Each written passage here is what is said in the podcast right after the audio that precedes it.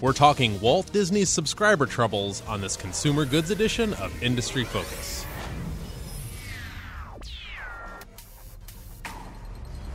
Greetings, fools. I am Sean O'Reilly, joining you here from Fool headquarters in Alexandria, Virginia. It is Tuesday, December 1st, 2015, and joining me to talk all things consumer goods is the man whose picture is next to awesome in the dictionary, Vincent Shen. What's going on, man? Uh, how are you, Sean? How Was Awesome. you, how was your holiday? I was I so get this. I made the turkey. Uh, you mentioned this on last week's show, and now you It didn't turned burn- out- you did not burn your apartment down. really well. Okay. It was a little drier than I would have liked, but for a first attempt, could not be happier. How big was it? Um, well, so it was just my wife and our son and I. So I think I only got like uh, I got the breast. I didn't get the whole bird, and I did Okay. not remove organs or That's things. very helpful because the Yeah. bigger the bird gets, the more time it takes. Oh, the yeah. more Somebody just- potential for something to go wrong. Somebody at Fool headquarters, I forget who. They're like, "Yeah, I cooked an 18 pound bird." I'm like, "That's not a bird. That's a monster." um, so uh, Vince, we've got a situation brewing on over at Disney that we'd be remiss if we did not discuss. However, before we do that, we just had that most holy of holidays, Black Friday. um, we got some preliminary results, as I understand it. How did things go? Yeah, so you know, last week we talked about the run up, history behind it, what some of the expectations are, and honestly, How it's uh, going to start at you know Fourth of July in ten years? So honestly, uh, things kind of came in uh, the the way uh, a lot of people expected them to, with the emergence of uh, the importance of like the online sales, how that's becoming a bigger and bigger component during these big during this big weekend. Um, but overall, uh, sales from Thanksgiving and Black Friday actually fell 11% from last year That's to 12.1 billion dollars. And That's this is kind of big. this is according to data from ShopperTrak.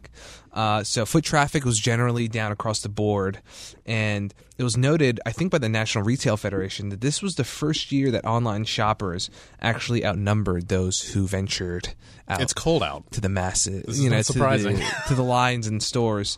Um, and the interesting thing is, you know, taking that one step further, it's not just that online traffic, ha- the importance is growing, but, you know, we mentioned how mobile had a really surprising Yeah. turnout. Well, a lot of people, again, this year were even more surprised, despite high expectations, with 40%, with some 40% of that online shopping taking place on smartphones.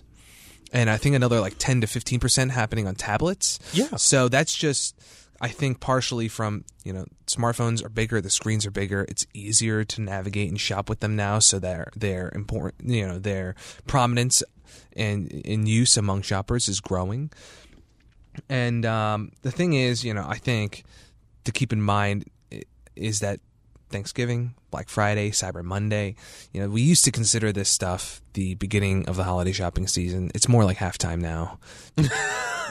because, you know, a We're lot of the third quarter, a lot of retailers begin their deals as early as early as the very beginning of November Yeah. and as a result of that, we've seen a decreased importance in uh, in these specific days themselves. Uh, you know, Black Friday, like I said, Thanksgiving, Right. Black Friday down. Cyber Monday though did see some positive results.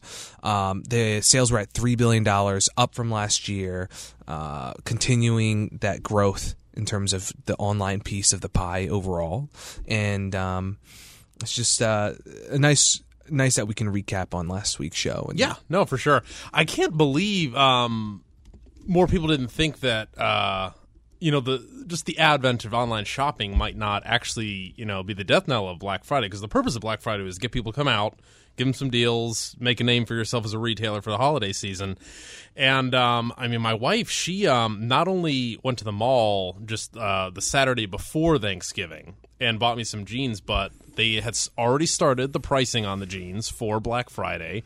Not only that, but they didn't have my size in the stores, so they had it mailed to our house.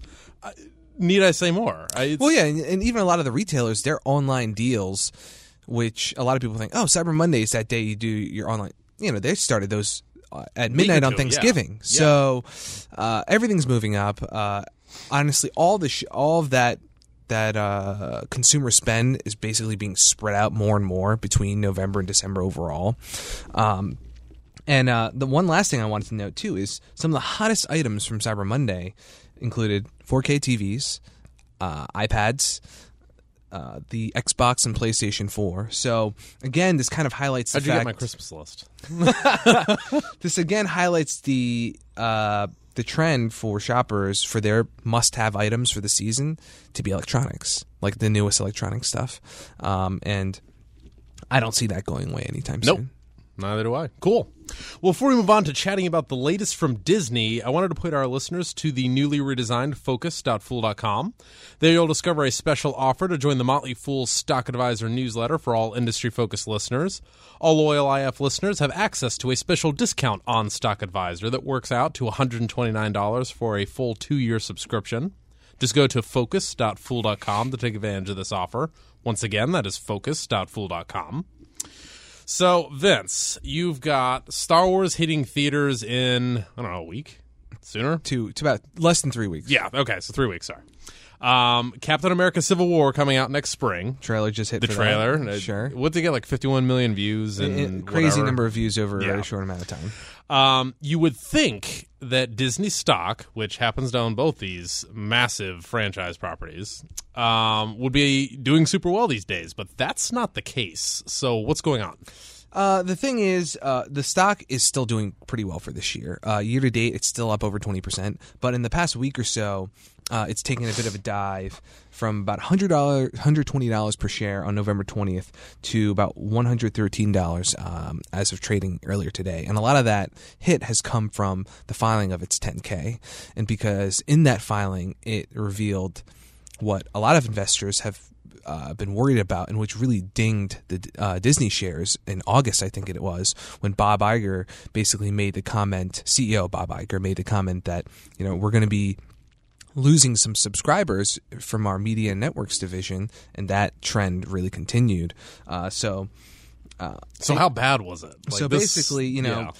When I usually when when people think Disney, think about the movies, the parks, but its biggest business it's is the media network segment, which made up forty four percent of revenue, fifty three percent of operating profit, and this is for fiscal. Well, not only that, and you know, I, I highlighted the movies, and they're obviously going to make boatloads of cash off of Star Wars and Marvel and Sure. Captain America and all that stuff. But those are one-time things. Mm-hmm. The consistent cash cow is ABC's.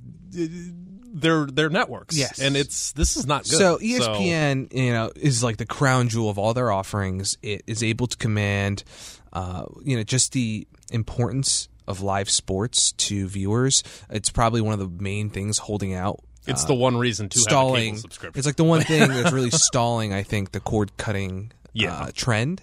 And you know, ESPN is able to command uh, tons of money, and but the problem is over the past two years, the subscribers just at ESPN have fallen from 99 million to uh, 92 million, and three million of that loss took place in the past year. So people kind of knew, all right, well, this trend's taking play or is taking hold. We expected losses, but this is at a much faster clip right. than uh, what Were the they market was expecting expecting. one million a year? Like what? What did they actually think would happen? So, and, and the thing is, you know, from down from 99 million to 92 million uh, at a faster clip than everybody was expecting. And over that same period, you know, some of the other networks, ABC Family shed 5 million subscribers. subscribers. Disney and Disney XD, their domestic channels, each lost 4 million. And the thing is, Disney also has a 50% stake in channels like A&E, Lifetime History, and they're all down 5 to 6 million consumers over the past few years as well.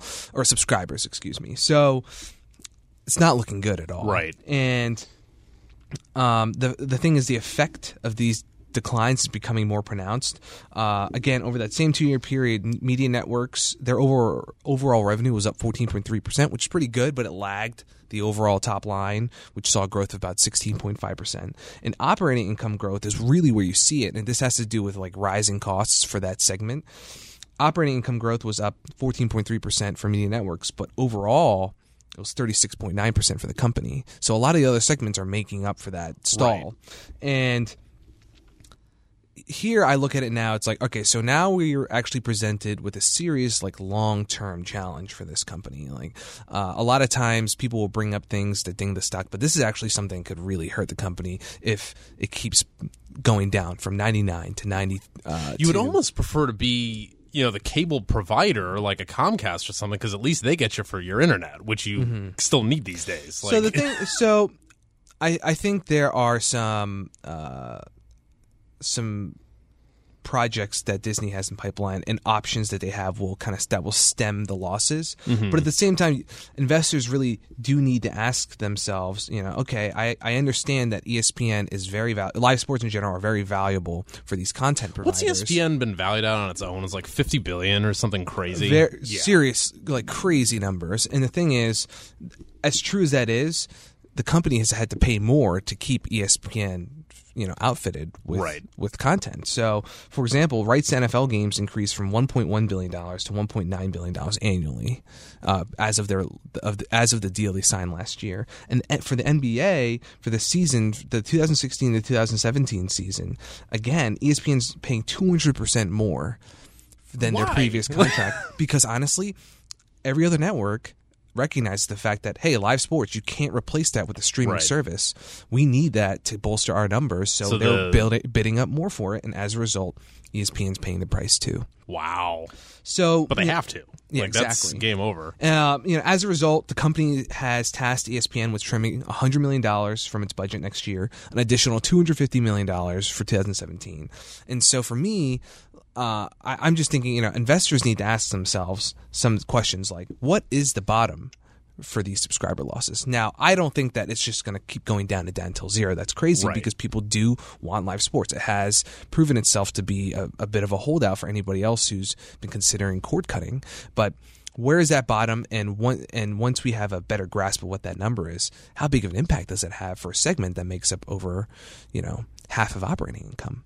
And something else to keep in mind is to the high potential of upcoming projects, like you mentioned with theme parks, uh, upcoming movies, are those enough to make up for that for that hole that's left there? Yeah, and actually on that note, so you got these headwind or tailwinds for the company going around the second largest park, uh, their second largest segment, parks and resorts. So Mm-hmm. what's going on there? Okay, so uh, this is one, uh, I guess, area where uh, the company overall sees a lot of potential. And the more I read about this, the more I think like this is an amazing opportunity, but it's not without its risks. So parks and resorts, like you mentioned, second largest segment, they make up um, about. 31% of total revenue and 20% of operating income. And the thing is, the big It's expensive to run an amusement park. the big project that's coming down the pipeline is Shanghai Disney, and so this is a huge, huge deal. Uh, the park covers a thousand acres. Um, Do you know what uh, Orlando is? it's also it's very, very large. Okay. uh, but there's more to that that I think is really interesting. So it's the first Disney park in mainland China. Of course, there's one in Hong Kong, and the thing there's multiple phases to this production process. So there'll be like multiple parks, hotels, entertainment complex, shopping, everything, the works. Um, and you know they broke ground on this in 2011. It's costing them about 5.5 billion dollars. Huge investment. I think it's the biggest single foreign investment in China ever. And Disney will actually only own a 43% stake because there's going to be uh, the the remainder of that's owned by like three you know state-owned enterprises. I hope they didn't put up all the money for forty three percent. Uh, no, I think uh, the the the state-owned enterprises also put up like over two billion dollars. Okay. Um, and the thing is, you know, one of the big numbers that that I've seen thrown about is the idea that there are 330 million people who have enough disposable income to visit this park that Oh live less gosh. than three hours away. That's the U.S. population. So huge, and you know it's next to Shanghai, next to Shanghai, which is their wealthiest like financial center city. Yeah. Um, tons of Technically, yeah. opportunity there, and the big thing that I think kind of takes us to another step is you know they have reserved the land reserve that they need to expand with a few more parks for Disney itself. Yeah. But this thousand acres that they have is only one fifth of this huge five thousand acre zone that Shanghai is setting aside. They're calling it uh, the International Tourism and Resorts Zone. Oh wow. And this, they want this to become like a playground, a huge focus for tourism for them to draw out people. So Disney will just be one part of that. But the, I think it's a very strong bid in their in the company's favor that the country and the government is very committed to this area overall because they have big plans. Like we're talking about a decades long plan to develop this area into like a tourism attraction. wow. Um, so you know you have all that in mind. Huge numbers, 330 million potential visitors. You know, all within a very short travel distance. Uh, this is going to be the biggest park, has the tallest castle, the Magic Kingdom castle. Like everybody is looking forward to this, and I'm sure the it'll be a um, a big growth driver for the segment. But something else to keep in mind is that only 30% of theme parks in China either break even or are profitable. The rest lose money.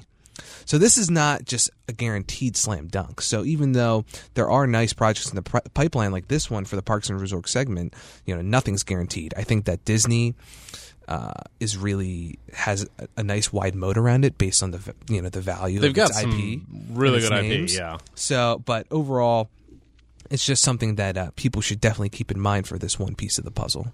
Okay, so the last business that Disney, of course, has their hand in is movie studios, movie, all that.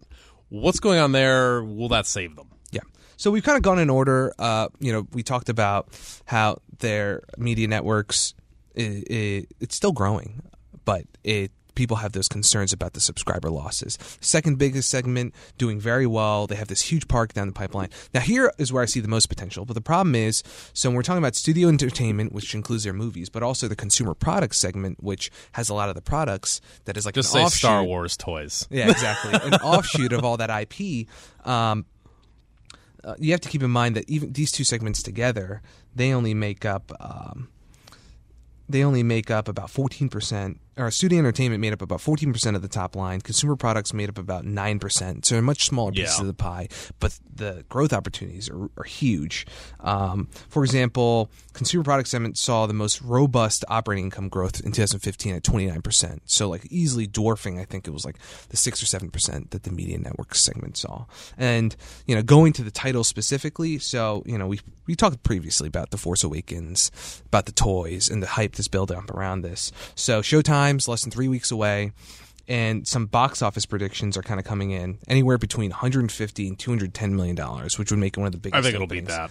I really of do. all times. you We'll saw see. the, the pre-sale ticket numbers. That was the highest of And all before we get to that, though, you know, f- the thing is for December, there's only been a handful of films that have even broken seventy million dollars in the opening weekend. So it's generally not a month where you see those massive numbers like the summer blockbusters. But the thing is, these films have legs. Like they end up running very well over the following weeks after the holidays, um, and bringing up those pre-sale numbers. Shattered records. So, Star Wars: The Force Awakens has already sold fifty million dollars in tickets. You know, a month in advance of the actual release date, and this doubles the previous record of The Dark Knight Rises, which sold twenty five billion dollars. Okay, another thing that you that that kind of points in the direction of this being a huge, huge um, moneymaker is the fact that Star Wars Battlefront, the game, re- came out earlier in Did you see that November. commercial they had? You know, it Anna looks Kendrick and stuff. it it looks amazing, and it set digital launch records for ele- Electronic Arts over the past week. So again, another record-setting like Yeah. number for you to to to to, to kind of think about there. Um, and I think it, it will be very important how this movie does because there's sequels lined up. There's one-off.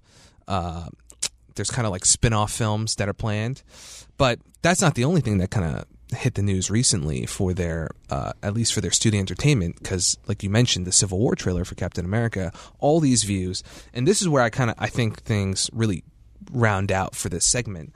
Um, between now and, two, and 2019 there will be about 15 marvel titles Oh my released in theaters gosh. including huge sequels and new character launches okay so, you know, keeping in mind the fact that the Marvel Cinematic Universe for their movies, they've generated over $9 billion and they average about $750 million in worldwide ticket sales per movie. So the thing is, for Hollywood, with something that you generally see is very uncertain for, with each movie release, um, sometimes you just get really unlucky and your movie does not do well. This, I don't think it takes all the uncertainty away, but Well, even because you have a built-in fan base. yeah, well, not only that, but um, Ant Man should make you a believer about these secondary character launches. Yes. because it's like who the heck is lesser known Ant-Man? character still managed to draw over 500 million dollars in box office receipts which is huge and um, overall you know these marvel films since the earlier part of of, of uh, this decade so like the early 2010s just a few years ago every movie has seemed to trend upward in terms of box office box office receipts for Disney and Marvel. Um, naturally all this popularity around these characters and these movies spins into the consumer products with toys and things along those lines. You know for black friday two of the five most popular toys were Star Wars from the Star Wars universe. This is not surprising. Um, All my cousins love Star Wars. Exactly. um, so though they though this might be smaller pieces of the pie for the company overall, um, I think their importance will definitely be growing as uh, you know they make their investments in the space. They have all these titles lined up. Uh, things are looking very strong for the for these segments, and I think that between this parks and resorts, it will f- help fill in some of that that. Uh, the losses or you know the gap that's left by mm-hmm. any concern that investors might have with media networks and it'll be really interesting to see how the company pivots as they need to in the future For sure. Well, thanks for your thoughts, Vince. Thank you. Have a good one. Before we wrap up, we are celebrating Giving Tuesday. Giving Tuesday is an international drive to give time or money during the holiday season. The Motley Fool kicks off our annual philanthropy holiday drive today. This year, we're giving to the Fistula Foundation. Its mission is to provide surgical care to women suffering from obstetric fistula. It's a reversible medical condition that can occur during childbirth and leads to a dramatically decreased quality of life. Around a million women in developing countries deal with the condition annually. As few as 20,000 receive treatment. You can change that. Your donation will literally change a woman's life. To learn more about our holiday drive, visit give.fool.com. That is give.fool.com. If you're a loyal listener and have questions or comments, we would love to hear from you. Just email us at industryfocus at fool.com. Again, that is industryfocus at fool.com. And as always, people in this program may have interests in the stocks they talk about, and the Motley Fool may have formal recommendations for or against those stocks, so don't buy or sell anything based solely on what you hear in this program. For Vincent Shen, I am Sean O'Reilly. Thanks for listening, and Fool on.